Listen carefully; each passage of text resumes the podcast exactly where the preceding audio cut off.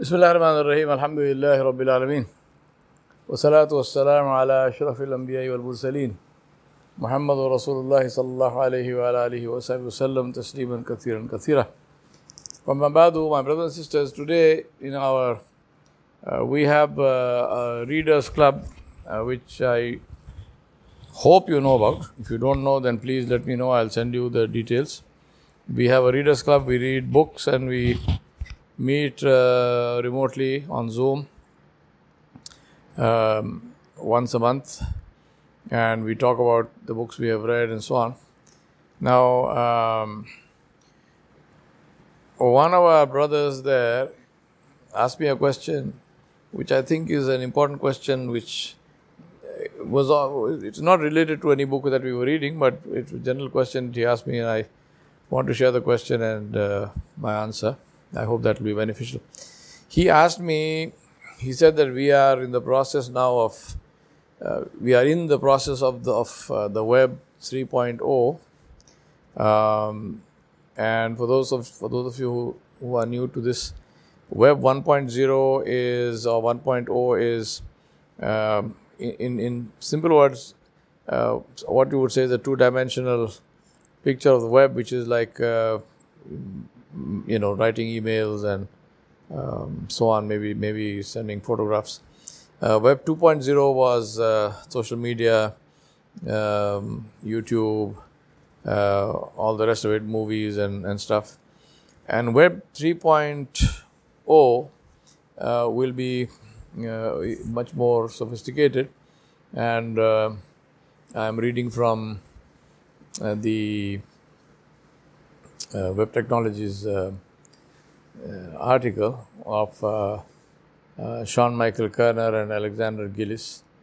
they say that Web 3.0 or Web 3 is the third generation of the evolution of web technologies. Uh, it's still evolving and being defined, uh, and it will make, but broadly, it will make, it will have strong emphasis on decentralized applications and make extensive use of blockchain based technologies. Uh, web 3.0 will also make use of machine learning and AI, artificial intelligence, to help empower more intelligent and adaptive applications. Now, interesting uh, situation here is uh, uh, also they want to use semantic technology uh, into the web, which is something that people have been wanting to do for a long time.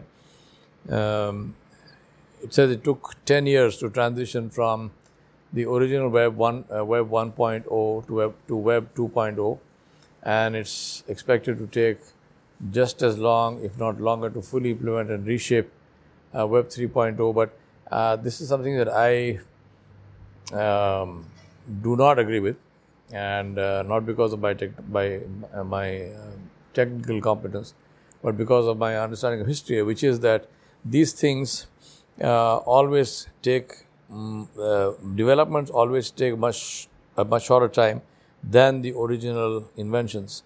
Um, for example, the for the wheel to get invented took God knows how many thousand years.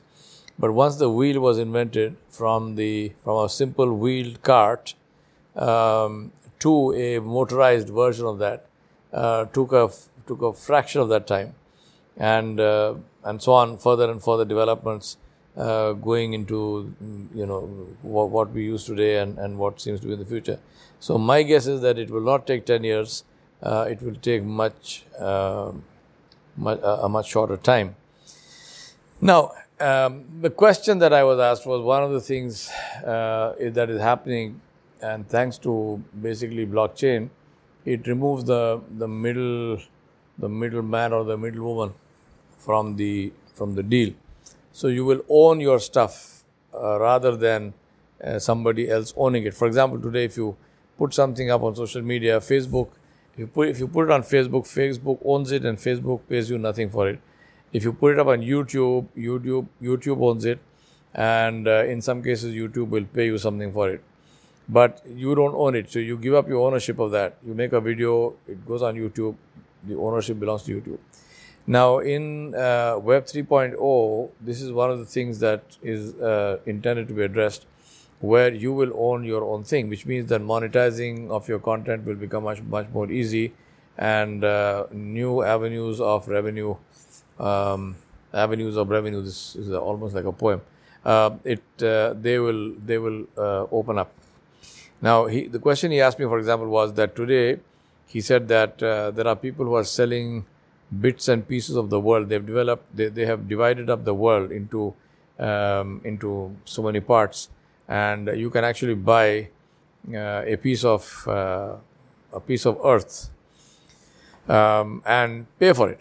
And people are doing that. Now they're paying they're pay, uh, paying by by cryptocurrency or, or whatever way they're paying. Um, the so he asked me, is it halal or haram? Now, I want to share my answer because first and foremost, I told him I'm, I'm not a mufti, so I don't give these fatwas. Um, so, we bring me to the question of what are the muftis saying, and right now they're not saying anything. Uh, they're not even saying anything on, on blockchain and cryptocurrency. That the jury is out on that as well. Uh, we still are not sure about that. So I said the safest thing when we do not have a clear answer uh, from the scholars is to stay away from whatever it is until we get a clear answer. Now, to get a clear answer, we also need scholars with the technical competence to be able to give rulings like this. And you cannot give rulings on a matter that you do not understand. So, therefore, um, we need scholars who can understand uh, these matters. And this is not a simple matter of saying, uh, as a scholar, I don't need to know all this stuff. I can always ask an expert. The problem with technology going going forward as technology develops is that even to understand an expert requires a certain amount of basic knowledge from yourself. To give you a simple example, uh, if I asked a neurologist uh, to explain to me um, OCD, for example, or uh, bipolar, uh, the bipolar, um, you know, uh, I, am suddenly forgetting the name of, uh, is it called a syndrome or something? Anyway, but you know what I mean. So, um, or schiz- which is one form of schizophrenia. Uh, if I ask a neurologist to explain that to me, a neurologist can do that in, in, in you know, he, he, can probably do that in 10 seconds flat. But the point is that for me to be able to understand him uh, or her, uh, simply knowing English is not sufficient. Uh, if he speaks in English, I will have to, I, I must know something about uh, the way the brain wa- the brain the way the brain functions, something about mental illness. I would need to have some basic knowledge to be able to understand that.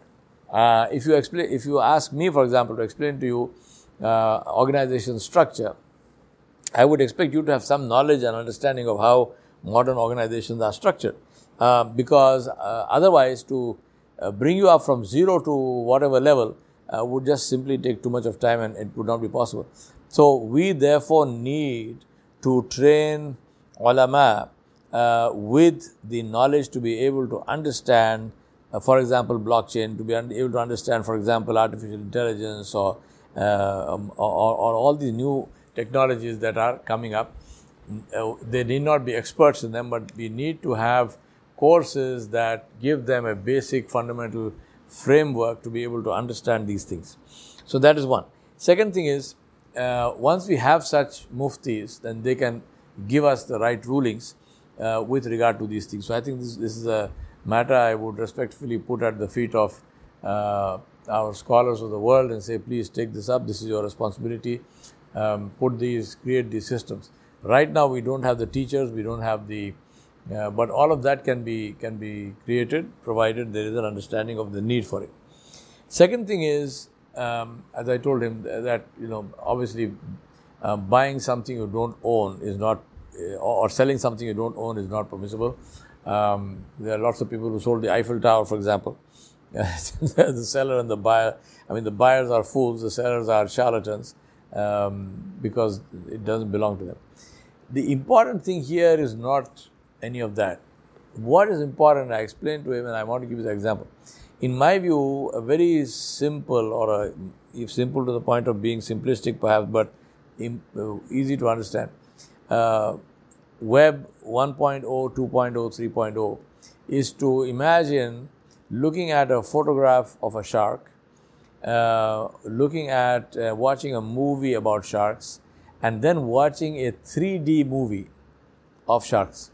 Now, if you uh, were to wire me up to ECG machines and uh, uh, EEG machines and so on, and, and, and wire up my, my head uh, to measure electrical impulses uh, when my neurons are interacting, then you would find readings, you would get, you would get scans, and you would be able to see intense activity. And this activity would be hugely intense when I am in a 3D uh, experience of watching this thing. But at the end of the day, that shark in the 3D movie still can't bite me. So, what are we looking at? Looking at this from an Islamic perspective, we are looking at more and more sophisticated manifestation of Allah subhanahu wa ta'ala's word, where Allah subhanahu wa ta'ala said, Innamal hayatu dunya illa mata'ul ghurur. Um, that the life of this world is, is really deception. And what these evolutions of the web are doing, in a way, I don't mean for a minute that this is deception as in people wanting to deceive. No, it's not that. People are, are, are they're, they're good people and we, we owe them a lot uh, for all the wonderful work they're doing. And there's a huge, huge, huge positive element in all of this.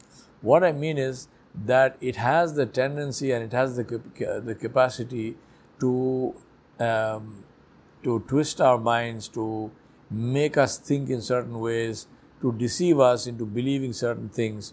And we see, we see that happening right now as I speak with social media itself. Now imagine what uh, metaverse is going to do. Imagine what interacting with holograms is going to do. Uh, imagine what, just see how the difference.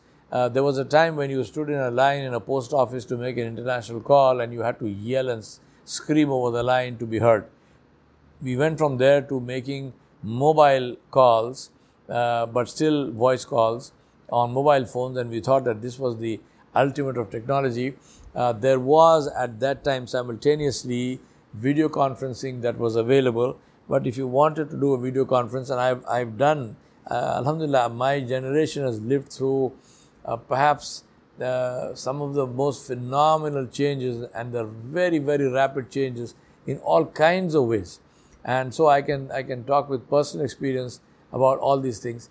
Uh, we lived through a time when you could make a video uh, a video conference call, but you had to go into a special facility for that. You had to pay a lot of money for that, and then you sat in this air-conditioned room, and uh, there were cameras and, and so on and so forth, and you saw people on a television screen in front of you.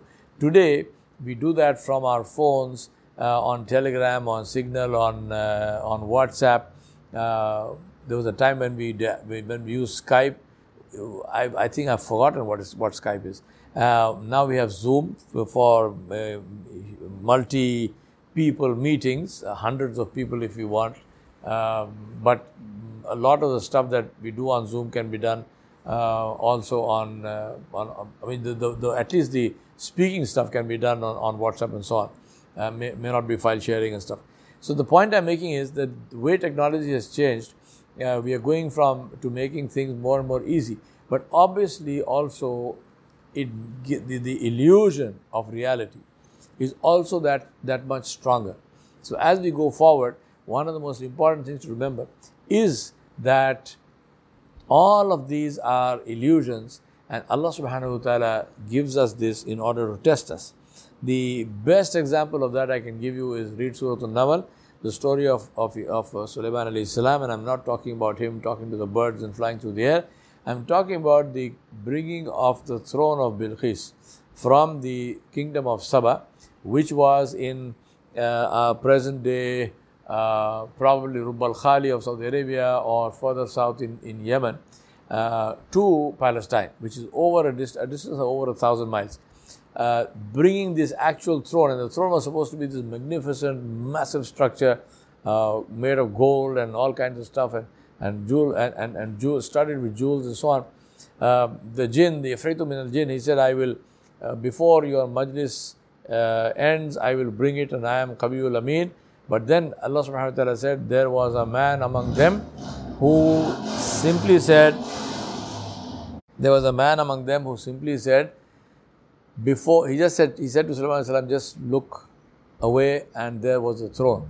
The blink of an eye, the throne was there in front of them. Now, what technology is that? Think about that. Here, we are not talking about metaverse, we are not talking about holograms, we are not talking about 3D films, uh, we are not talking about artificial intelligence. We are talking about physically transporting a huge, massive material structure from point A to point B a thousand miles apart.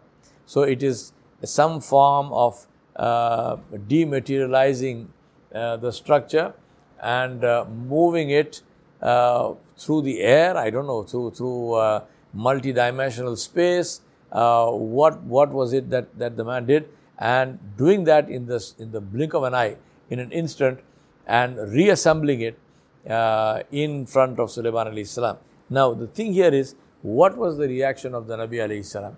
Sulaiman salam said, Hada min fadli rabbi. He did not say to the man, MashaAllah, Sahibul Karama, this man is a great wali of Allah, and so on and so on. No. He said, he did not even talk about the man. He immediately saw this is the khudrat of Allah subhanahu wa ta'ala. So he said, Hada min fadli rabbi. He said, This is the fadl of my Rabb. Jalla Jalaluhu. The whole thing, the fact that he gave me people like this among my riyaya, among my people, he gave, the, he, he gave this, I wanted this to happen, he made it happen. هذا min fadli Rabbi. Then he said, لِيَبْلُوَنِي Which Allah has sent to test me, to see if I am thankful or not thankful. Thankful or not thankful. Now, this is what we have to understand that no matter what the technology, at the end of the day, هذا من فضل ربي. So, first of all, we are thankful to Allah subhanahu wa ta'ala. Alhamdulillah, whatever the technology of the day, this is because Allah, this is something that Allah has sent to test us, to see if we will be thankful or we will not be thankful. I ask Allah subhanahu wa ta'ala to help us to understand this world and understand what is in it in a way which is pleasing to Him and that we continue to live our lives in a way which is pleasing to Him. وصلى الله على نبي الكريم وآله وصحبه أجمعين برحمتك يا أرحم الراحمين